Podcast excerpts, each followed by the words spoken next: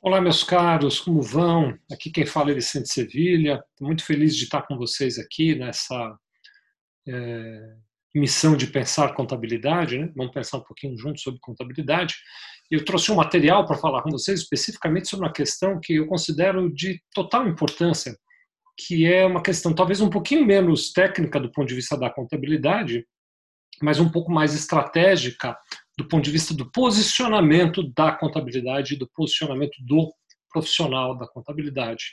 Então, quero conversar com vocês durante esse período aqui sobre a questão da cadeia de valor, do quanto a cadeia de valor dos serviços de contabilidade em particular, mas dos serviços de uma forma em geral, tem se alterado ao longo do tempo.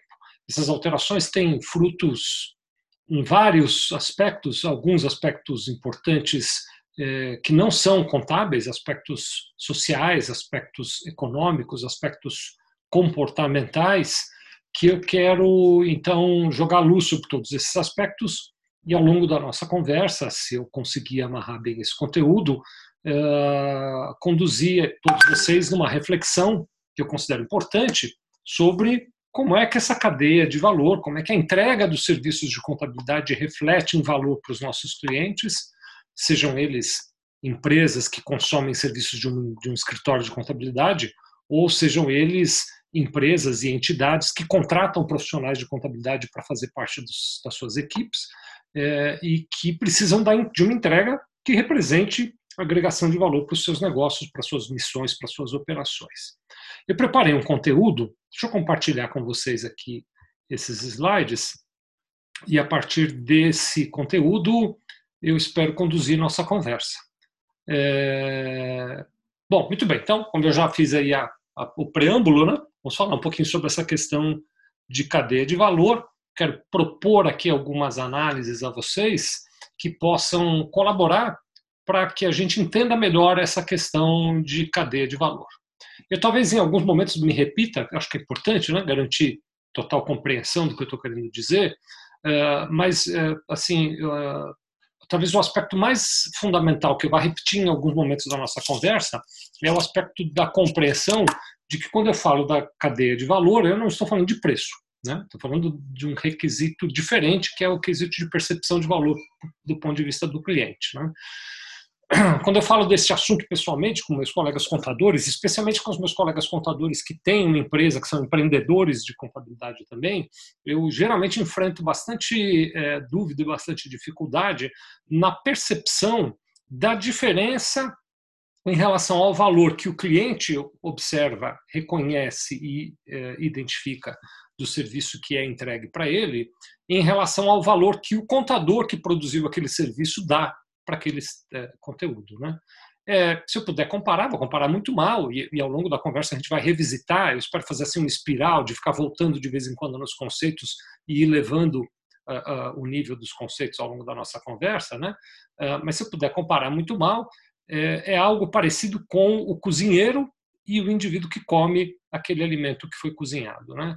O cozinheiro pode entender que aquele alimento está maravilhoso, que o alimento está fantástico, que o alimento é rico em vitamina, rico em proteína, rico em sais, minerais, enfim, que, que o alimento, sob o olhar do cozinheiro, tem uma série de predicados, tem uma série de qualidades, e o indivíduo que vai comer aquele alimento pode ser que ele ache o alimento ruim e pode, simplesmente não come, não come, não compra mais, não volta no restaurante, é, não leva aquele alimento para casa, não inclui aquilo como alimento do seu cardápio.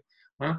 Isso, é, essa, essa distinção da maneira como o cozinheiro enxerga o alimento que ele preparou e o uh, consumidor daquele alimento enxerga o alimento que ele consumiu, esta diferença ela não elimina os predicados do alimento. O alimento ele pode continuar tendo vitaminas e, e sais minerais e, e, cálcio, ferro, fósforo e sei lá mais o que que um alimento de boa qualidade tem.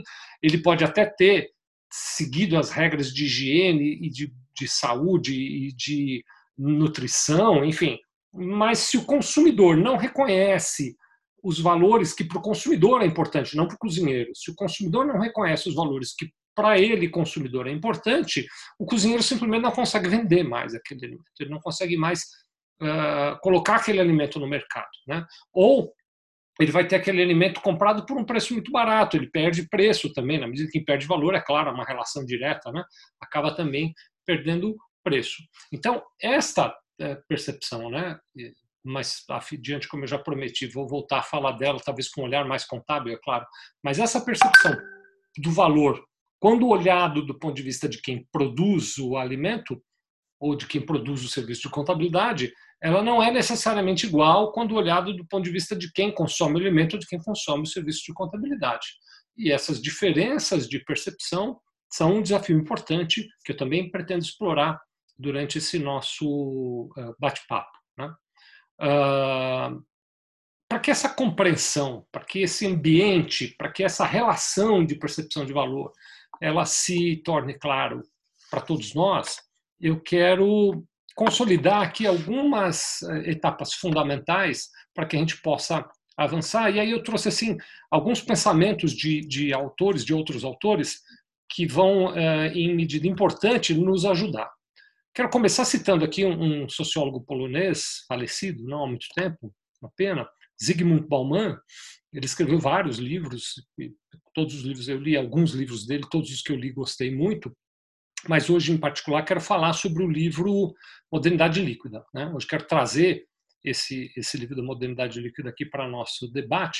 Até coloquei na tela um, um resuminho, mas vou tentar destacar aqui, sem estragar a leitura, leia se você puder, né? mas eu quero destacar assim, os pontos que o Bauman trouxe que me parecem fundamental. Ele faz uma comparação nesse livro da modernidade líquida entre o modelo tradicional, clássico, talvez até alguns poderiam chamar antigo, de relacionamento social, de relacionamento humano. E quando eu falo de relacionamento humano, é claro que eu estou falando também não só do relacionamento humano de um humano com outro humano, mas também do relacionamento humano de um humano como consumidor de um certo produto, de um certo serviço fornecido por uma certa empresa. É o comportamento do indivíduo, né? Então ele faz a comparação do comportamento que a gente poderia chamar de mais clássico, tradicional, ou mesmo alguém poderia chamar de antigo, que é um comportamento sólido, né?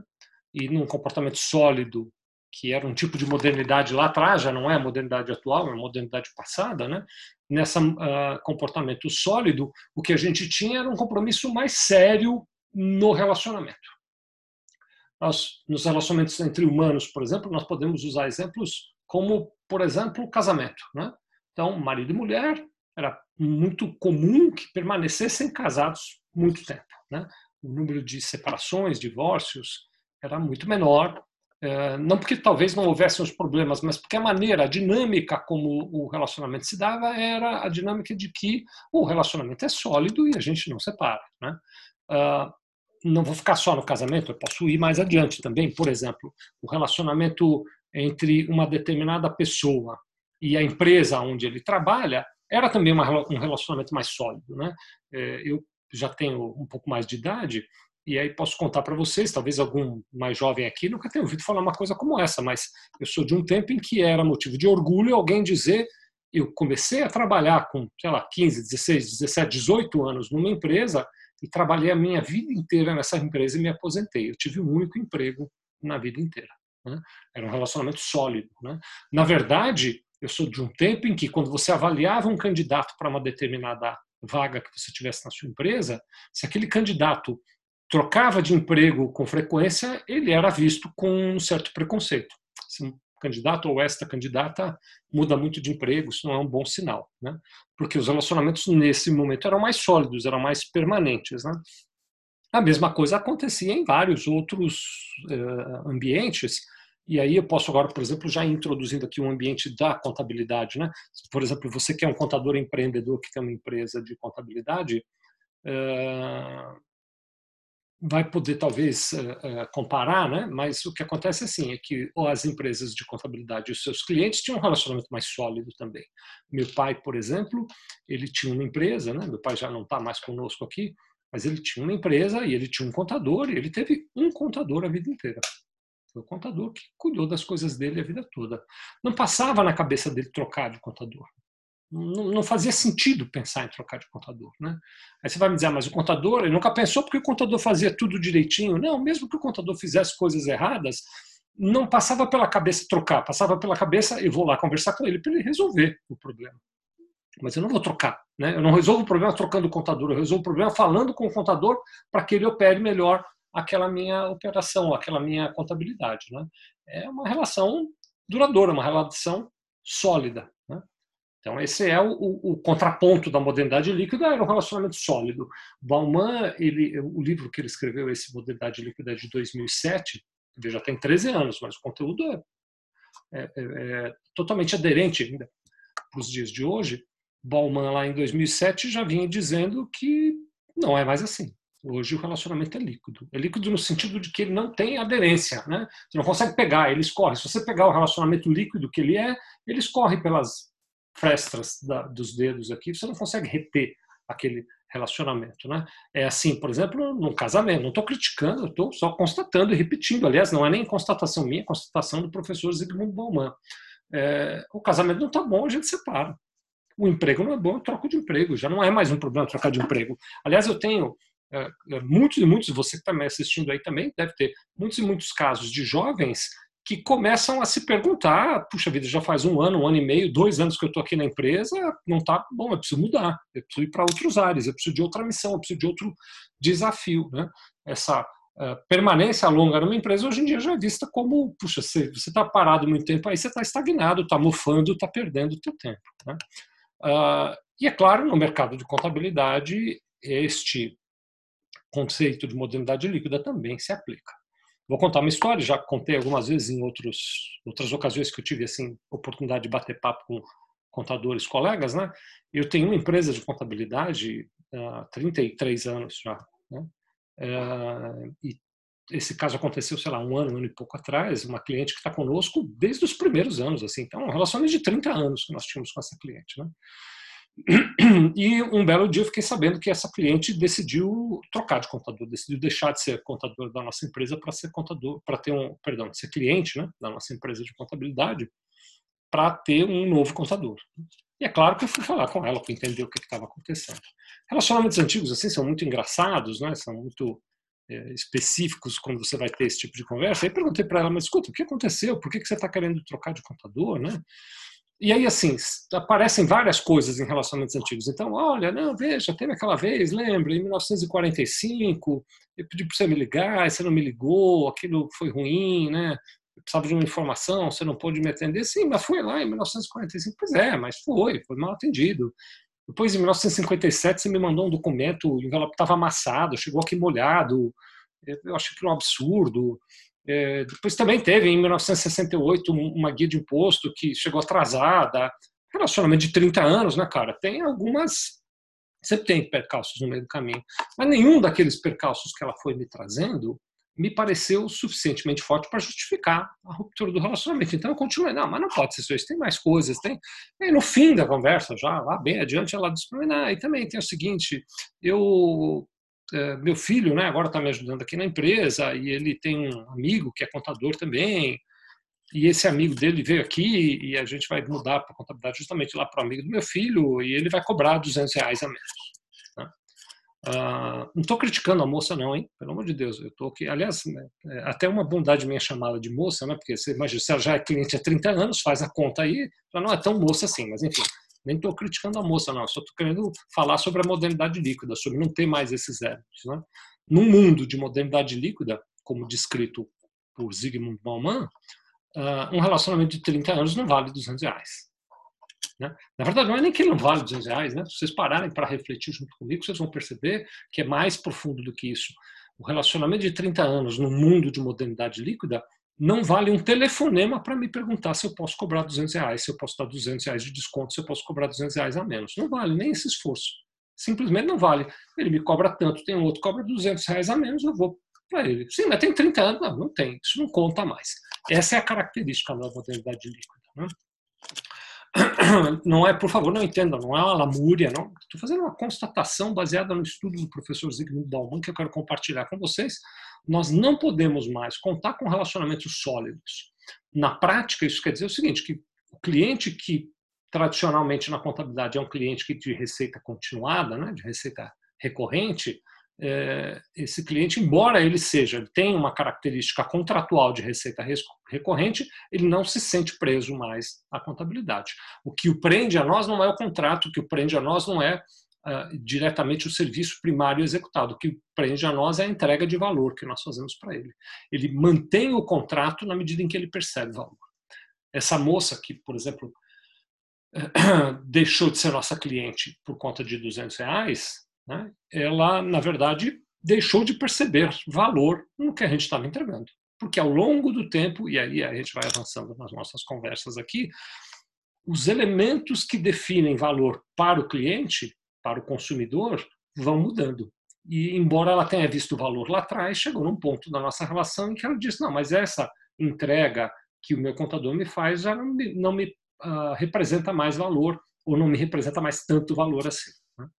A partir desse ambiente, que é um ambiente que vai permear muito essa nossa conversa, uh, a gente começa a ser capaz de identificar a existência de uma característica fundamental, que é a característica através da qual muitas empresas e pessoas consumidoras dos serviços de contabilidade começam a olhar para a contabilidade e para os contadores com um olhar eu, eu não queria dizer errado, eu não queria dizer incorreto, mas com um olhar incompleto, pronto.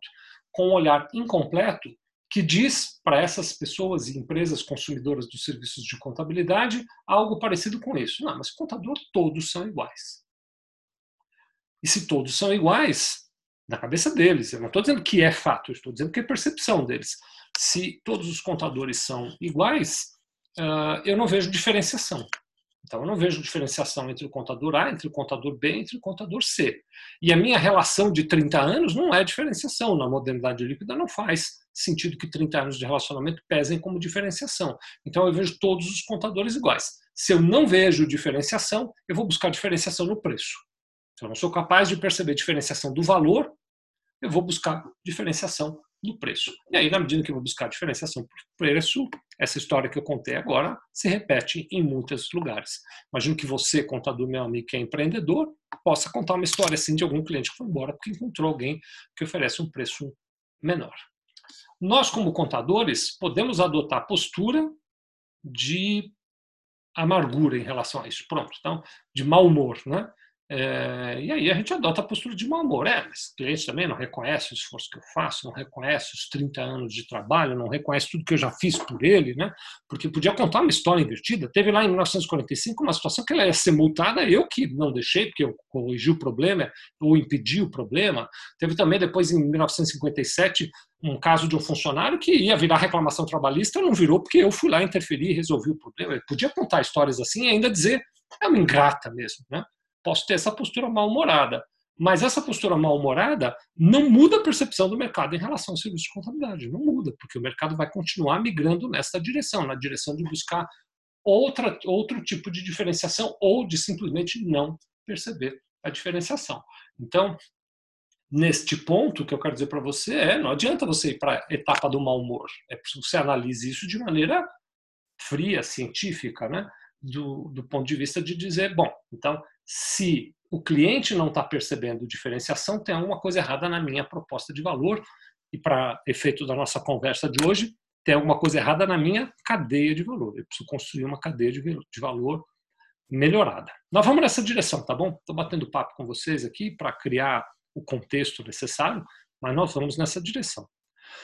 Bom, muito bem entendi o conceito de, de, de, modernidade líquida, Sevilha. E aí, como é que eu faço para isso ir para a minha cadeia de valor? Antes da gente ir para a cadeia de valor, eu ainda preciso trazer mais um conceito aqui para a nossa conversa de hoje. Vou precisar ampliar e aí quero trazer para vocês o, o, o, também é um outro livro que eu recomendo que vocês leiam, chama Organizações Exponenciais. Uh, tá aí na tela a imagem do livro, inclusive, e os autores, né? Uh, que faz um, uma comparação, que faz uma analogia entre as empresas que a gente poderia chamar de tradicionais, né? É, as empresas que eu vou chamar de clássicas, né? por exemplo, a minha empresa de contabilidade tem 33 anos, então ela já se encaixa nesse modelo de empresa tradicional, e uma empresa exponencial. Né? Os valores que, que, que identificam essas empresas mudam, né? e aí talvez eu use esse raciocínio, recomendo que vocês leiam o livro também e tal, mas eu, eu uso esse raciocínio para fazer essa construção. Né? Então, deixa eu dar aqui alguns exemplos bem práticos aqui em relação a isso. Né? Uh, 30 anos atrás, quando eu comecei na carreira contábil, mais do que 30 anos atrás até, era muito forte e frequente você ver num escritório de contabilidade, no material que ele criasse, naquela época, 30 anos atrás, não tinha site, né? mas tinha folhetos, tinha cartão, tinha placa na frente do escritório de contabilidade, né? É, e você via lá com frequência uma expressão do tipo sede própria. Era sinônimo de algo seguro, desejável, esperado. Né? Então, ter uma sede própria para uma empresa de contabilidade era diferenciação naquela época. Né? Hoje em dia já não é mais. Hoje em dia você já não vê mais isso. E, aliás, vou dizer mais: o consumidor mais moderno, quando olha e diz essa empresa tem sede própria, e dependendo da sede que tem, diz, ah, essa empresa tem custos elevados demais e vai cobrar de mim esses custos, ela vai me cobrar caro. Pode até ser um elemento de depreciação, pode até ser, dependendo do tipo de cliente, claro, né? pode ser um elemento que é, até depõe a contra. Né? Mas, independente do aspecto de percepção do mercado, uma sede própria, hoje em dia, é caro, já talvez não seja mais necessário. Né? Aliás, estou gravando isso aqui, no, no, essa nossa aula, bem no, no período da, do isolamento, né? Uh, hoje em dia nós percebemos que home office é uma alternativa e que a gente pode enxugar as nossas sedes e reduzir custos. Essa é uma característica de uma empresa exponencial, né? Uh, e ter uma sede menor só para atender os clientes, ou nem ter uma sede fixa e usar escritórios compartilhados para atender os clientes quando necessário, né? Então, esse tipo de desprendimento, né? Uh, esse tipo de experimentação, como está descrito aí, é, são importantes para essa modernidade líquida, complementam essa modernidade líquida, porque a partir daí eu começo a entregar outros valores para o meu cliente. Né? Por exemplo, as organizações exponenciais, em termos dessa questão de cadeia de valor, elas, ao invés de estar focadas, como nas empresas tradicionais, nos resultados financeiros, as organizações exponenciais, é claro que elas buscam resultado financeiro, mas o foco dela é no que eles chamam de um PTM, que é um propósito transformador massivo. Eu, por exemplo, defendo para a classe contábil um propósito transformador massivo, que é um propósito que vai além do propósito tradicional, a gente vai falar muito disso, né, naquele modelo de ficar repetindo os assuntos, daquele modelo tradicional de meu propósito é calcular impostos, é fazer folha de pagamento, é fazer balanço. É mais do que isso que o nosso cliente precisa. Né? O propósito transformador massivo que eu proponho para o contador é eu ajudo os meus clientes a realizarem o seu potencial. Eu ajudo os consumidores das informações contábeis contábeis que eu gero, a ter informações extremamente úteis, compreensíveis, relevantes, atuais para tomada de decisão. Mas mais do que isso, eu colaboro no processo de raciocínio de construção da tomada de decisão. Então, esse propósito transformador massivo, ele vai começando em contraponto àquele aspecto da modernidade líquida, a criar um ambiente tal que permite que nós tenhamos nas nossas atividades cotidianas um objetivo maior do que simplesmente cumprir um, um, ritual formal de entregar impostos, de entregar folha, de entregar obrigações acessórias. Né? Uh, a partir desses conceitos de organização exponencial, a gente começa a perceber então que o olhar muda consideravelmente. O olhar muda de maneira importante. Né? Eu, as organizações tradicionais, em geral, tem o olhar voltado para si e para os seus objetivos, e as organizações do futuro, as organizações eh, exponenciais, elas passam a ter o olhar voltado para o seu cliente, para um projeto, para uma entrega, para um propósito específico, e a partir disso se organizam. Pode parecer pequena a diferença, mas é gigantesca, né? Porque então eu continuo tendo uma empresa que tem resultados financeiros, mas não porque ela atende aos objetivos da minha empresa, e sim porque eu me coloco na posição de quem atende o cliente. Vou dar mais uh, uh, exemplos disso daqui a pouquinho e durante a nossa conversa. Né? Eu, esses dias, fiz um, uma, um webinar junto com o professor Hidalberto Cavenato, né? e o professor Hidalberto, durante a nossa conversa, trouxe uma visão assim que eu achei uh, muito profunda, né? muito, muito profunda e que eu quero compartilhar com vocês aqui. Eu acho que alguns aspectos dessas visões, eu, eu vou amarrar todos eles, são aspectos que talvez alguém vá me ouvir dizendo aqui, vai dizer, ah, mas esse cara é um sonhador e tal, está muito distante da realidade. Pode ser que em alguns momentos sim, mas se você parar com calma para pensar, são aspectos que fazem todo sentido e que especialmente em momentos transformadores como esse de, de quarentena, de isolamento social, podem ganhar relevância total. Né? Então, deixa eu contar o que o professor Dalberto Cavernato estava dizendo, né? que é bem um perfil de organização exponencial. Né? Uh, ele estava dizendo o seguinte, se você vai assistir um filme, claro que você já deve ter assistido algum filme, né?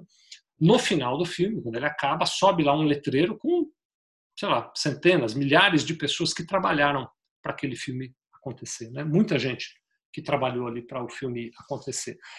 Mas aquela gente toda, quando terminou de fazer o filme, se separou e foi cada um cuidar da sua vida. Eles, eles não fazem parte de uma equipe que são todos funcionários de uma empresa que ficam lá esperando o próximo filme. Não é assim que a indústria do cinema funciona. Ela funciona já há muito tempo, focada no projeto. Vamos fazer um filme sobre uma viagem espacial. Ótimo. Então, contrata esse diretor, contrata esse. Ela vai juntando equipe, ela vai juntando pessoas. Contratou todo mundo, faz o filme. Terminou, terminou. Desmancha essa estrutura. Eventualmente, até eles vão se encontrar de novo, né? Comum que você vê atores repetidos, diretores repetidos e tal, mas eles até podem se encontrar de novo num outro projeto, num outro filme, mas eles não existem como uma estrutura física constante, independente do filme. Eles se reúnem no projeto para fazer o filme, depois eles vão embora. Não é eu tenho essa equipe e aí eu preciso ficar criando filmes para essa equipe fazer. E aí preciso ficar criando. Até porque se fosse assim, os filmes teriam exatamente sempre os mesmos atores, os mesmos diretores. Não é isso. Eles vão juntando conforme as competências, as habilidades e as atitudes de cada um, eles formam a equipe. Né? Então, o professor Alberto Cavenato, através disso, nos inspira a pensar que até isso deveria ser diferente. Né? Dependendo do cliente, dependendo da necessidade do cliente, eu monto uma equipe para atender aquela necessidade. E depois, atendida a necessidade, desmonto. Ou, se a necessidade é recorrente, enquanto eu estiver fazendo aquela necessidade, eu vou mantendo aquela equipe. Amanhã, depois, a necessidade modificou-se, eu amplio, melhoro e crio uma equipe maior ou menor. Né? Então, esse modelo de pensamento de organizações exponenciais que estão livres, que são mais soltas, elas são mais autônomas, né? É, elas fazem mais experimentação. Esse modelo é o modelo das organizações do futuro que estão mais adequadas a relacionamentos líquidos, porque se os relacionamentos são líquidos, eu também tenho uma estrutura que é mais líquida, que é mais fácil de se adaptar a isso. Uh, muito bem. Estou aqui falando de livro, né? Vou, vou falar de cadeia de valor, mas sem essas preparações, talvez eu, eu não, não seja tão uh, incisivo, né? Incisivo no que eu quero dizer. Quero recomendar outro livro para você, chama O Andar do Bêbado. Esse livro é do Leonardo Milodinov, fantástico livro. É, eu vou tentar resumir. Talvez aqui a minha imagem esteja na frente, não sei se vocês conseguem ver aqui, ó, tá escrito sucesso, né? Então, olha o que, que acontece. Eu vou contar a história aqui, mas não vou estragar o livro, não, tá bom? Olha só o que, que acontece aqui. Se você parar para pensar, nós estamos aqui, então, num modelo focado numa sociedade sólida, em um modelo focado no modelo de empresa tradicional, e eu desejo me movimentar, eu desejo modificar isso, eu desejo, sair daqui e ir em direção ao sucesso que é me adaptar para a sociedade líquida, é, modernidade líquida, e me adaptar para um modelo de empresa exponencial.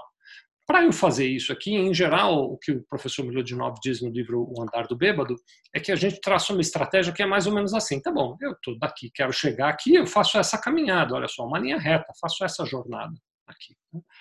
Uh, faço um plano, então você vai fazer um plano, eu também faço o meu, e cada um da, da, da, dos seus empreendedores ou das suas pessoas aí faz um plano que normalmente vai nessa linha, assim, uma linha reta que vai me levar da onde eu estou para onde eu quero ir. O professor Milodinov ensina que o movimento não é bem esse. Dá uma olhada aqui na bolinha azul, olha o movimento que ela faz. Né? O caminho do sucesso, segundo o professor Milodinov, vai fazer vários ir e vir, né? ires e vires, vários uh, uh, movimentos ali. E se no final a gente pudesse desenhar o caminho do sucesso, nós íamos perceber que o mapa do caminho do sucesso, na verdade, é uma coisa assim, né? É, toda cheia de zigue-zague, de desvios e de contratempos, porque tem um conjunto de obstáculos, né? Falhas nossas, atos dos concorrentes, atos dos clientes, no nosso caso, profissionais da contabilidade, os atos do governo. Então, tem lá toda uma série de desvios e o nosso caminho ele não é tão simples, nem tão direto, nem tão rápido e nem tão fácil. Né? Uh, por isso que o livro chama Andar do Bêbado. Né? Parece um, uma caminhada assim, de um sujeito bêbado eh, indo em direção ao seu objetivo. Né? Uh, muito bem, para que a gente tenha, é, sempre haverá né, desvios, mas para que a gente tenha um caminho não tão complicado como esse que você está vendo na tela, uh, aí agora a gente vai estar talvez um pouquinho na, na, parte mais central da nossa conversa, eu recomendo que você dedique um pouco de tempo para entender como é que funciona a cadeia de valor do serviço que você presta. E é disso que eu quero falar nas próximas sequências. Né? Muita gente que eu eh, conheço do mercado de, de, de contabilidade, especialmente, tem uma tendência de imaginar que o grande efeito transformador da contabilidade é a tecnologia. Há um olhar, ultimamente, especialmente focado na questão da tecnologia. Então, assuntos como uh, robotização, autonomia de softwares de contabilidade, inteligência artificial, têm dominado o, o, o cenário como aspectos relevantes para a transformação da profissão contábil. Mas eu quero trazer alguns exemplos aqui, exemplos que você talvez já tenha ouvido algumas vezes, então peço perdão e agradeço a paciência de me ouvir falar de novo. Estão aí na tela, né? Netflix, Uber, Apple, né? Uh, exemplos de empresas que transformaram seus mercados. Na verdade, não foram essas empresas que transformaram seus mercados, mas eu vou dizer diferente, eu vou reformular para que a gente possa construir juntos. Né? Esses são exemplos de empresas que souberam se adaptar a mercados transformados, né? que pegaram mercados tradicionais e que souberam como navegar durante o período de transformação dos seus mercados, como está acontecendo no mercado de contabilidade atualmente. Né? Então vamos analisar junto aqui. Por exemplo, se a gente falar um pouquinho sobre Netflix, acho que todos vocês aí que estão me assistindo conhecem muito bem, tem Netflix, devem ser assinantes. Né? Hoje em dia é difícil achar alguém que não é assinante da Netflix. Né? Qual era o modelo tradicional, né? especialmente eu que já sou das antigas aqui, né? me lembro muito bem que a, a, nossa alegria era na sexta, às vezes até na quinta-feira, para garantir os bons filmes, a gente ia à locadora para alugar as fitas de VHS para assistir em casa no final de semana. Então, você chegava na locadora, escolhia os filmes que você queria assistir levava para casa para assistir. Né? Hoje em dia a gente não tem mais essas eh, necessidades. Hoje em dia eu chego em casa, boto no meu Netflix, escolho o filme ou a série ou sei lá, um documentário que eu quiser assistir. Mas na época da locadora não era dessa forma, né? Ah, então alguém, talvez você vai me dizer, não, mas a tecnologia acabou com as locadoras de vídeo, né? Será que foi a tecnologia por si só que acabou com as locadoras de vídeo, né? Eu uh, quero pensar com você aqui, como é que era a experiência de alugar vídeo? Talvez, não sei se você passou por essa experiência ou não, mas eu vou te descrever, eu passei. Posso te descrever como é que era. A experiência de locação de vídeo era assim: você tinha que ir na locadora na sexta, por exemplo, né? o mais cedo que você pudesse. Por que você tinha que ir mais cedo que você pudesse? Porque não tinha uma quantidade ilimitada de filmes. Então, acabou de ter um lançamento de um filme que acabou de sair. A locadora comprava, sei lá, 30, 40, 50 fitas daquele. Se você chegasse muito tarde na locadora, depois de um certo horário, na sexta-feira, todos os 40, 50 exemplares daquele filme já estavam alugados. E você não conseguia alugar, não tinha mais. Na Netflix você assiste quantas, quantos filmes você quiser, muitas e muitas vezes. Né? Então pode ter milhões de pessoas assistindo o mesmo filme, e aquela hora não tem um limite de usuários assistindo ao mesmo tempo. Na locadora existia esse limite. Né? Fora que você tem que ir à locadora. Mas tem mais alguns aspectos envolvidos nisso. Né? Então, por exemplo, na hora de devolver o filme, você uh, tinha que rebobinar o filme. Tem trabalho de ficar rebobinando, senão tinha uma multa lá na locadora para você devolver o filme sem rebobinar, você pagava uma tarifa. Era assim que funcionava. E mais, tinha um dia certo para devolver. Então, domingo à noite, ou segunda de manhã, dependendo da locadora, tinha locadora que abria o domingo, outras não, né? Você tinha que estar tá lá para devolver o filme. Se você não devolvesse o filme no dia certo, tinha uma multa que você pagava pelo atraso da devolução. Isso tem uma coisa que o cliente gosta é pagar multa. Todo cliente adora pagar multa, né? Então todo cliente ia lá e devolvia atrasado sem rebobinar, só pelo prazer de pagar multa. Estou aqui, é claro, brincando com você, mas é lógico, ninguém gostava de pagar multa nem nada disso, né? O que a Netflix fez? A Netflix foi capaz de tirar da frente do cliente tudo isso que incomodava o cliente. Olha só, você não precisa mais se locomover, você não paga mais multa, você não precisa rebobinar o filme, você assiste a quantidade de de filmes que você quiser e sempre o filme que eu acabei de lançar vai estar disponível para todo mundo assistir a qualquer momento. Estou citando alguns, podia citar muitas outras vantagens da Netflix em relação à operação. O fato é que a Netflix foi capaz de entender que aquele modelo não agradava o cliente. Lembra a história da percepção de valor, né? O cliente já, num certo momento, percebeu o valor em ir ao locador e alugar filme, mas depois ele foi percebendo que aquele valor já não existia mais E a Netflix fez uma outra proposta de valor. Né? Se a gente pegar o Uber, é uma relação muito parecida, né? na, na, na questão do Uber, me lembro, na maioria dos táxis, o motorista era mal-humorado, carro sujo. Você era obrigado a aceitar o serviço que te oferecesse porque é monopólio. O táxi fazia o que ele bem entendia. Quando o Uber chegou e começou a dar um atendimento diferenciado, quando o Uber identificou que era uma questão de tratamento, de um carro limpo, de uma pessoa com paletó e gravata, de uma pessoa te oferecendo água, te oferecendo uma bala, quando ele começou a perceber que existia capacidade, espaço, oportunidade para entregar outros valores para o consumidor de serviço de transporte, ele começou a tirar proveito disso. Aplicou tecnologia, mas começou a tirar proveito disso. A questão da Apple, por exemplo, não quero nem falar dos equipamentos da Apple. Peguei a Apple de exemplo porque eu quero falar da iTunes. Eu imagino que você deve ter conhecimento da iTunes. Nem é um exemplo uh, tão, tão moderno, né? 2010, se gente estiver enganado, 2009 foi lançado a iTunes, né? Mas o que a iTunes fez? A iTunes revolucionou o mercado de música. A Apple, através da iTunes, revolucionou o mercado de música. Né? Eu também sou de um tempo, muitos de vocês estão me assistindo aqui viveram essa época também. Toma uma água aqui, pera. Viveram também essa época em que você tinha que comprar um CD para ouvir música. Né? Não tinha outra opção. Tinha até umas coisas assim. É, piratas, né, que você podia fazer. Então, mas você tinha que comprar o CD. O caminho tradicional era comprar o CD. E aí tinha um, um, uma certa uh, banda, um, um, certo cantor que você gostasse, você ia lá comprava o CD dele. Quantas vezes eu, por exemplo, não comprei um CD de 40, 50 reais, um preço equivalente a isso, um CD com uma dúzia de músicas, e só tinha uma música que eu gostava. Mas eu comprava o CD porque eu queria aquela uma música, as outras 11 eu nem ouvia. Mas eu ficava preso a comprar o CD por conta de uma única música que eu gostasse. O que a iTunes fez? A iTunes disponibilizou todas as músicas de todos os cantores e eu compro a música que eu quero. Então, se um CD tem 12 músicas, custa 48 reais, custa 4 reais cada música, né? Eu, para comprar a música, não precisava mais comprar o CD inteiro, não precisava mais pagar 48 reais. Eu entrava na iTunes e comprava um CD, perdão, uma música por 4 reais. Olha que revolução, né? A iTunes foi capaz de perceber o que era valor para mim e de me entregar apenas o valor que eu queria e não me obrigar a consumir outras coisas ou a pagar por outras coisas para as quais eu não via valor. Esse exemplo também me permite, na questão das músicas, falar sobre isso. Né?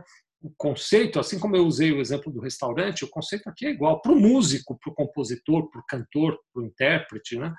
que gravou aquela música, ela é belíssima, mas para quem ouve talvez não seja. Né? Eh, e quem determina valor do ponto de vista de vou consumir ou não estou disposto a pagar ou não, é o consumidor, não é o músico. Né? No modelo antes da iTunes, o músico, podia me obrigar a consumir uma coisa que eu não queria. Ele botava uma música que ele gostava, mesmo sabendo que eu que não era popular ou que eu não gostaria no CD, e eu tinha que consumir aquela música. A iTunes tirou isso. A iTunes me disse: você só consome aquilo que você dá valor. Você veja como a disruptura é, é grande, né? Que iTunes já nem é mais o, o, o, modelo de consumo de música que se usa hoje em dia. Né? Hoje em dia, todos nós aqui ouvimos música em alguma plataforma do tipo Spotify ou Deezer ou outras plataformas de música por streaming que você paga uma assinatura e consome todas as músicas que quiser, né? Que é o tal da economia compartilhada. Ninguém mais compra música, você paga para usar, paga quando precisar, né? Uh, muito bem. Que, qual é o ponto em comum aqui que eu quero destacar? É que a tecnologia por si só não é que, quem causa disrupção. Não entender o cliente é que causa disrupção. Não compreender que o cliente aquela relação que eu falei para o restaurante, falei para a música, que o cliente é que é capaz de identificar e de dizer o que, é que tem valor para ele, e não nós é que temos que empurrar ou convencê-lo de que aquilo tem valor, não entender que o senhor do processo de determinação e definição da cadeia de valor é o cliente, é que causa o risco para qualquer tipo de negócio. Me parece que o mercado de contabilidade vive neste momento este conflito. O mercado de contabilidade ainda quer se apoiar na teoria de que o cliente precisa compreender que o que eu faço é importante. O cliente tem que aceitar que isso que eu faço é bom. É como o músico dizer, o cliente tem que entender que essa música é ótima. Ou é como o cozinheiro ou o dono do restaurante dizer, o cliente precisa compreender que esse alimento é o melhor para ele. Não funciona assim. Né? Não funciona. Você não convence alguém que o alimento é bom falando. É a experiência que mostra. Você não convence alguém que a música é boa através de argumentos cognitivos. É a experiência vivida na música que mostra. Você não convence alguém que o serviço de contabilidade, imposto, folha de pagamento, balanço é importante e valoroso. É a experiência que o cliente tem na relação com aquilo que define. É isso que constrói a cadeia de valor. Né? Muito bem. Prometo para vocês que a gente vai chegar agora, então, na cadeia de valor da contabilidade. Vou aqui tomar mais uma aguinha. E vamos falar um pouquinho de cadeia de valor. Eu me lembro que em. Vou lembrar o ano, mas eu me lembro que nós contratamos a Ótima na Sevilha Contabilidade, a empresa chama Ótima, Ótima EG, para fazer uma consultoria conosco de planejamento estratégico e os, o pessoal da Ótima, especialmente o Luiz Oliveira, quero mandar um abraço para ele aqui. Sempre que eu conto essa história, me refiro a ele, porque é quem mais me ensinou sobre esse conceito de cadeia de valor, né? O Luiz Oliveira chegou lá e disse: olha, a primeira coisa que a gente tem que fazer é mapear a cadeia de valor da Sevilha Contabilidade. E foi transformador fazer essa, eh, esse trabalho de mapear a cadeia de valor. Né? Eu vou simplificar muito, não é a metodologia mais ampla e mais eh, profunda, mas a simplificação que eu vou fazer não tira o, mérito do que é a cadeia de valor. Né? Então você vai poder tirar proveito disso por exemplo, você que é contador, de novo, seja você empresário de contabilidade, seja você profissional de um, de um escritório de contabilidade, seja você contador que trabalha numa empresa de outras áreas, né, como fornecendo serviços internos de contabilidade. Como é que você faz? Como é que eu recomendaria? Como é que seria uma estratégia para fazer mapeamento da cadeia de valor? Primeiro, compreenda que quem define valor não é você, quem define valor é o cliente. Tenha isso muito claro e depois compreenda que existe uma relação indireta entre valor e preço, não é uma relação direta. Né? Uh, entendido isso, você está mais ou menos preparado para falar sobre a cadeia de valor. Você poderia fazer um mapeamento da cadeia de valor da seguinte maneira: você pega todas as atividades que você executa na sua uh, performance, né? Então pega aí, por exemplo, a tua empresa de contabilidade. Você vai lá e relaciona tudo o que, que você faz para os seus clientes de contabilidade. Relaciona item por item, no detalhe, cada item cada um dos itens, né? Todos eles ali bonitinho. Então você vai ter, sei lá, uma, uma lista com quatro, cinco, seis páginas de papel. Então aqui está tudo escrito. Cada linha eu coloquei um serviço que eu faço para o meu cliente. Aí você se levanta, vai lavar o rosto, toma uma água, toma um café, volta. Quando você está voltando, você muda o olhar. Você ajusta o teu olhar você volta com o olhar do teu cliente, não com o teu olhar, tá bom? Você até pode pedir para um cliente fazer isso também, vai funcionar. Você pode pedir, cliente, faz isso aqui para mim. Né? Para cada item da lista, para cada um dos itens da lista, você vai classificar da seguinte maneira: isso aqui, este item X, para o meu cliente. Primeira possibilidade é não agrega valor para o meu cliente e não é necessário para o meu cliente. Então, pode ter um item na sua lista que não agrega valor para o seu cliente e que ele nem precisa desse item. Né? Isso é desperdício puro. Se não agrega valor para o teu cliente e você, melhor dizendo, e ele não precisa, você não devia nem fazer. Então, desperdício puro. Uma segunda possibilidade é que o cliente, ou você, com o olhar do cliente, diga: Isso aqui não agrega valor para o cliente, mas é necessário que eu faça. Não posso parar de fazer. Embora não agregue valor diretamente, mas eu não posso parar de fazer. Né? Quando eu digo de agregar valor, eu estou falando isso aqui não ajuda o meu cliente na operação dele lá diretamente. Né? ou ele não percebe que ajuda na operação dele. E o terceiro item, a terceira possibilidade é este aqui agrega valor. Então, se você pegar a lista das coisas que você faz e der para o teu cliente, ou você com o olhar do cliente classificar, você vai dizer isso, em alguns casos, não agrega valor e não é necessário, em outros casos, isso não agrega valor, mas é necessário, em outros casos, isso agrega valor. Né? Eu vou arriscar dizer que o teu cliente da sua lista inteira, uma lista tradicional dos serviços de contabilidade, de 90% a 95% dos serviços, ele vai dizer que não agrega valor e não é necessário, ou não agrega valor, mas é necessário. E que de 10% a 5%, né, nessa faixa entre 5% e 10%, é o que ele vai dizer, ah, isso aqui agrega valor, isso aqui me ajuda. Eu, como cliente, quando meu contador faz isso, faz diferença para mim. Posso dizer de outra maneira, a maior parte do tempo e a maior parte da energia que nós contadores gastamos está em atividades que não agregam valor para o nosso cliente. É, quando eu falo isso presencialmente, eu sinto um desconforto, e, e, fazendo agora aqui online, eu sou capaz de sentir via Bluetooth também esse desconforto. Porque muita gente diz: ah, você é maluco, Sevilha. Acho que eu quero experimentar exemplos. Vamos fazer isso? Então, vou avançar aqui na nossa conversa. Né? Então, por exemplo, erros, retrabalhos que você faz, processos complicados, desnecessariamente complicados, não agregam valor para o teu cliente e você não precisava fazer nada disso. Então, isso é desperdício puro, você tem que simplesmente que eliminar da sua rotina. Você tem que melhorar seus processos internos para eliminar isso da sua rotina. Vou pegar um exemplo aqui para ilustrar a nossa conversa, né? Obrigação acessória. Então, vamos falar sobre, podia ser DCTF, pode ser ECD, pode ser social, pode ser é, o SPED fiscal. Pense aí no exemplo de obrigação acessória que você quiser. Né? A obrigação acessória é algo que não agrega valor para o teu cliente, mas que é necessário fazer. Você não pode parar de fazer. Né? O cliente simplesmente ele parte da premissa de que ao contratar um contador, ele vai entregar DCTF para mim, acabou. Seja DCTF web ou seja DCTF normal, ele vai cuidar disso para mim. É, é, básico, né? mas não muda a vida do cliente do lado de lá. Né? Ele não percebe valor. Aí você vai dizer, ah, mas não percebe valor até eu entregar uma DCTF errada ele tem uma multa, ou até eu não entregar a DCTF ele tem uma multa. Ainda assim não percebe valor. Ele vai cobrar a multa de você e vai trocar de contador, mas não vai dar valor para a DCTF. Não vai. Né? Eu não estou dizendo que a DCTF não tem valor, pessoal. Estou dizendo que o cliente não percebe valor. Eu faço DCTF desde que a DCTF existe. Eu, faço DCTF. Né? E brinco sempre quando eu conto essa história, é, faço questão de contar essa brincadeira, né? que em mais de 30 anos de carreira, nunca aconteceu do meu telefone tocar.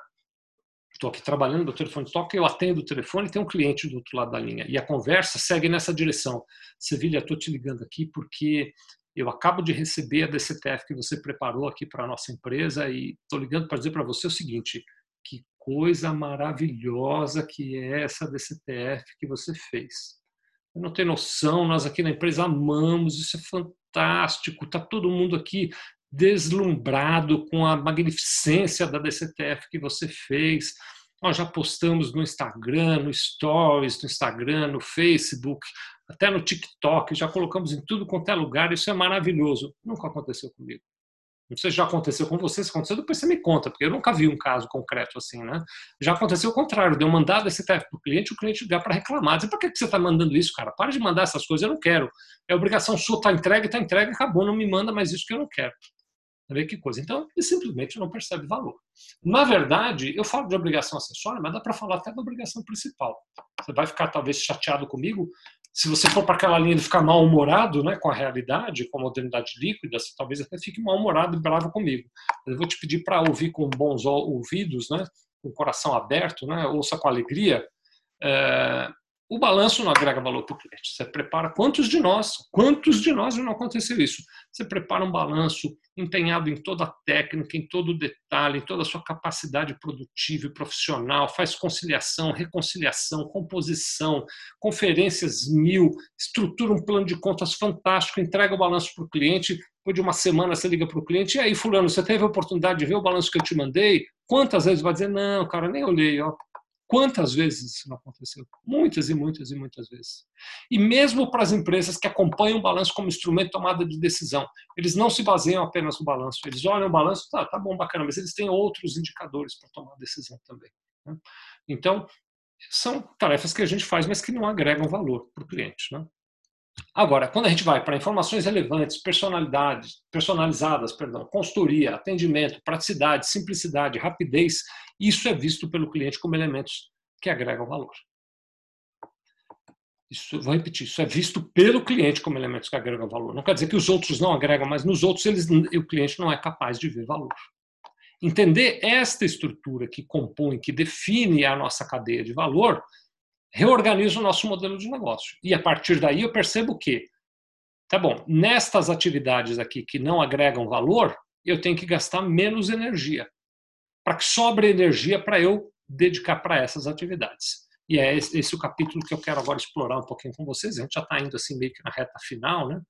Quero até te pedir, já vai preparando o lenço, daqui a pouco a gente vai se despedir aqui. Como é que eu faço, então? Minha sugestão para você pensar é reduzir a energia gasta. Quando eu falo de energia, estou falando do esforço, do dinheiro, da quantidade de horas trabalhadas, né, do tempo dedicado. Né? uh, você reduzir a energia gasta em atividades que eu tenho chamado de atividades nave, que são atividades que não agregam valor. Né? Uh, e para eu reduzir a energia gasta nessas atividades nave, eu sugiro três estratégias. Primeiro, a melhora dos processos. Né? Então, você investe tempo na melhora dos processos. Avalia os processos, descomplica, elimina processos desnecessários, não caia no risco de aplicar os mesmos processos para todas as coisas que você vai fazer. Por exemplo, numa empresa de contabilidade, você tem clientes muito complexos, grandes, que têm operações com ICMS de substituição tributária, com diferencial de alíquota, com PIS, COFINS monofásico, com importação, com exportação, com operações internacionais.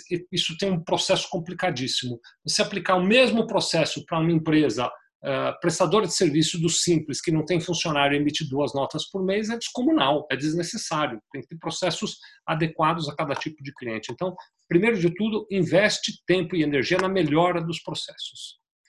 Depois, você tem que preencher o gap, a distância, o buraco de conhecimento, habilidade e atitude da tua equipe. Né? Quando eu falo de preencher o gap de conhecimento, habilidade e atitude, eu estou falando de investir no ser humano. Você precisa pegar as pessoas da tua equipe e torná-las uh, conhecedoras hábeis e terem e que tenham a atitude correta em relação ao relacionamento com o cliente e com a simplificação dos processos. E aí você também pode aplicar tecnologia. Como eu disse mais anteriormente, não é tecnologia que é disruptiva, é a capacidade de olhar para o cliente e, com foco no cliente, melhorar meus processos melhorar minha equipe e então aplicar tecnologia. A partir do momento em que eu reduzir a energia gasta em atividades que não agregam valor, eu me preparo, eu me qualifico para criar novos serviços que aí sim agreguem valor para o meu cliente. Professor Gilberto Cunha, essa tela que vocês estão vendo aqui é de uma aula que eu tive com o professor Gilberto Cunha, mandar outro abraço para ele aqui. Eu vou descrever aqui de maneira humilde e pequena o que ele ensina em relação à criação de produtos. Né? A criação de produtos tem que ter como foco central novos serviços que agreguem valor ao cliente, tem que ter como foco central o cliente, não você. Então, ele, por exemplo, recomenda: você quer criar, você é contador, quer criar serviços novos para o seu cliente? Ótimo. Vai lá para o teu cliente com quatro listinhas assim, ó, tá vendo? Quatro colunas, como ele montou aqui. Esse exemplo, por exemplo, é dele, né? Senta com o teu cliente e diz, me conta as suas atividades, o que, que você faz no dia a dia? Ele vai te contar. Eu chego, eu abro a empresa, eu ligo o computador, e aí eu vou olhar o estoque, dependendo da atividade é diferente, né? Mas aí eu vou ver os funcionários, aí eu vou ver se chegaram as entregas, depois eu vou olhar finanças, ele vai te descrever o que, que ele faz. Na medida em que ele está descrevendo, você vai anotando o que, que ele faz e já vai anotando que dores ele tem para fazer aquilo. Mas como é que você faz?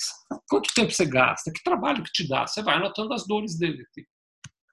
Depois que ele terminou de contar, então ele te contou as atividades e ele te contou as dores, você volta para ele e diz para ele: tá bom, me conta, pede para ele te contar. Me conta, se você pudesse resolver de uma forma mágica, como é que você resolveria cada um desses problemas? Vamos ver, o primeiro problema tal, o segundo problema tal, o terceiro. Ele vai te dizer, ele já pensou nisso, ele vive aquela dor todo dia. Ele vai te dizer, ah, eu resolveria assim, assim, assim, assim, assim, assim. Ótimo, está feita a conversa. Obrigado por ter me recebido. Eu vou voltar lá para minha empresa e vou pensar em tudo isso que a gente conversou. Lá no teu escritório, você pensa em produtos, serviços que você pode oferecer para diminuir essas dores. Talvez nem todos você possa cuidar, mas alguns você vai. Então, por exemplo, se ele tem problemas financeiros, você pode oferecer ajuda em PPO financeiro, planejamento financeiro, organização financeira. Se ele tem problemas em estoque, você pode oferecer ajuda no controle de estoque. Se ele tem problemas Uh, com uh, treinamento de pessoal, você pode buscar ajudá-lo nisso. Se ele tem problemas com a organização uh, relativa a controle de custos, margem de lucro, ou até mesmo em preço, definição de preço de venda, ou entender rentabilidade de produto, você pode criar produtos para isso. Então, quando você foca no cliente e oferece para ele soluções para as dores que ele já te contou, é muito mais provável que ele aceite um serviço adicional. E aí você passa a oferecer não apenas o pacote tradicional de serviços de contabilidade, folha e, e impostos, mas aquilo e mais alguma coisa. Você pode acrescentar mais itens. Né? Tem um, um caso que eu gosto de usar de exemplo, uma contadora amiga minha, ela tem muitos uh, médicos, muitas clínicas médicas na lista de clientes e ela percebeu que os clientes dela gastavam muito tempo, tinham muita dificuldade para prestar contas para os convênios para receber pelas consultas. E que, além disso, tinham uma quantidade de glosa, de rejeição de pagamento muito grande porque preparavam mal as solicitações de recebimento dos convênios. Ela criou um serviço para isso. Ela começou a fazer contabilidade, folha, impostos e cuidar do relacionamento financeiro com os convênios. Foi um sucesso. Ela tem um, índice de sucesso muito grande, conseguiu muitos mais clientes a partir disso. Né? É o olhar no cliente que faz essa diferença. Né? É essa percepção, é essa capacidade de ter o olhar atento no cliente e não em mim. É parar de falar para o cliente a respeito das minhas dificuldades. Né? Ah, o que eu vejo frequentemente é o contador dizendo: não, mas cliente, você precisa entender que a DCTF é complicada, que a ECD é complicada, que o E-Social é complicado. Esse discurso, por mais que ele faça sentido do ponto de vista cognitivo, ele não toca no sentimento do cliente. Ele continua, o cliente continua achando: tá, mas isso não muda a minha vida, não muda o meu negócio. O discurso que muda de verdade é quando eu passo a olhar e falar do meu cliente esse conceito de centricidade do cliente, então, agregado ao conceito de cadeia de valor, é o conceito que vai nos levar a criar produtos e serviços fundamentais para o cliente. Né? É a percepção clara, e eu gosto de usar um exemplo para isso, de que o cliente está no centro do processo. O exemplo que eu uso é o seguinte: então, imagine você ou alguém da tua equipe está aqui preparando um cálculo de imposto, está calculando PIS. Vou dar um exemplo. Estou aqui calculando PIS. Então, estou mexendo aqui no meu computador, calculando PIS. Enquanto eu estou mexendo no meu computador, calculando PIS, meu telefone toca. O telefone que está aqui ao lado toca. Eu passo assim, uma olhadinha, sabe, de olhos para o telefone e percebo que é um cliente que está me ligando. Né? Bom, numa empresa tradicional, não exponencial, uma empresa que acredita no relacionamento sólido, uma empresa clássica, né, é muito provável que eu diga o seguinte: puxa vida, eu estou aqui calculando o PIS, e bem na hora que eu estou calculando o PIS, me vem esse cliente me atrapalhar no cálculo do PIS. E eu vou ter que parar para atender esse cliente. Oh, meu Deus. Esse é um relacionamento que não tem o cliente no centro. Num relacionamento que tem o cliente na, na, no foco central do meu negócio, o que acontece é completamente diferente. Eu estou aqui calculando o PIS, toco o telefone, eu vejo que é um cliente, e aí o que passa na minha cabeça é o seguinte: puxa vida, bem agora que eu tenho a oportunidade de ajudar um cliente, esse PIS está me atrapalhando. Quer saber? Deixa esse PIS aqui, eu vou ajudar meu cliente. Aí você vai dizer, mas e quem é que vai calcular o PIS? Você organiza. Falamos disso agora, né? Vou voltar. Vou voltar nesse slide aqui. Deixa eu voltar. Você melhora processos, você preenche o gap de conhecimento, habilidade e atitude e investe em tecnologia para você gastar menos energia calculando PIS, para sobrar tempo para você atender o teu cliente. Este olhar, este olhar específico no cliente é uma reorganização do que a gente poderia chamar de viés cognitivo. Viés cognitivo, para explicar então conceitualmente, né, esse olhar focado no cliente, né, é o, o, a maneira que a gente tem de, de, se comportar de maneira automática, né, ou de perceber as coisas de maneira automática. Um exemplo bem claro para você entender então o viés cognitivo. Você já aconteceu talvez com você, né? Quando alguém da tua família está grávida, ou se você é mulher, quando você está grávida, você começa a perceber um monte de mulheres grávidas por aí. Alguém poderia até se perguntar, mas nossa, será que só porque a fulana ficou grávida, que é minha irmã, minha esposa, minha prima, ou só porque eu fiquei grávida, agora todo mundo ficou grávida também? Não, todo mundo sempre esteve grávido o tempo todo, mas você, quando tem alguém grávido perto do seu relacionamento, você passa a ter um viés cognitivo de prestar mais atenção nisso. Outro exemplo que cabe também é assim: você vai lá, compra um carro de uma determinada marca, de um determinado modelo, de uma determinada cor. Daqui a pouco você sai na rua e começa a perceber que tem um monte daqueles carros. Sempre teve um monte daqueles carros. É que o teu viés cognitivo está agora prestando atenção nesses carros. Né? O viés cognitivo adequado do contador, ele não pode ser mais um viés cognitivo que está focado no processo, no cálculo do imposto, a preparação da folha. O viés cognitivo do contador que consegue agregar valor é o viés cognitivo que está com um olhar para o cliente. Tudo que ele faz, ele pensa no cliente. Tudo que ele está planejando, ele pensa no cliente. A organização dos processos internos é pensada no cliente. A tecnologia que vai ser usada é pensada no cliente. Tudo é em direção, tudo é com foco no cliente. Uh, então, esse ambiente que eu tentei descrever para vocês é um ambiente que reconstrói a cadeia de valor dos serviços contábeis. É um cliente, perdão, é um ambiente que tem como compromisso entregar para todos os nossos clientes o valor que ele precisa, da maneira como ele precisa. É lógico que a partir daí a gente tem, naturalmente nada mudou, que continuar seguindo os preceitos contábeis, a técnica contábil, os prazos contábeis, mas o foco da entrega passa a ser não o processo, o foco da entrega passa a ser o cliente e as suas necessidades, e a partir disso eu amplio, eu organizo o meu processo e amplio a minha entrega para poder atender às necessidades do meu cliente. Bom, acho que pensamos um pouco contabilidade, né? É um prazer estar com você. Eu, eu não acompanhei aqui em termos de relógio, mas acho que deu uma hora quase a nossa conversa. Espero que tenha sido uma hora boa de papo para você.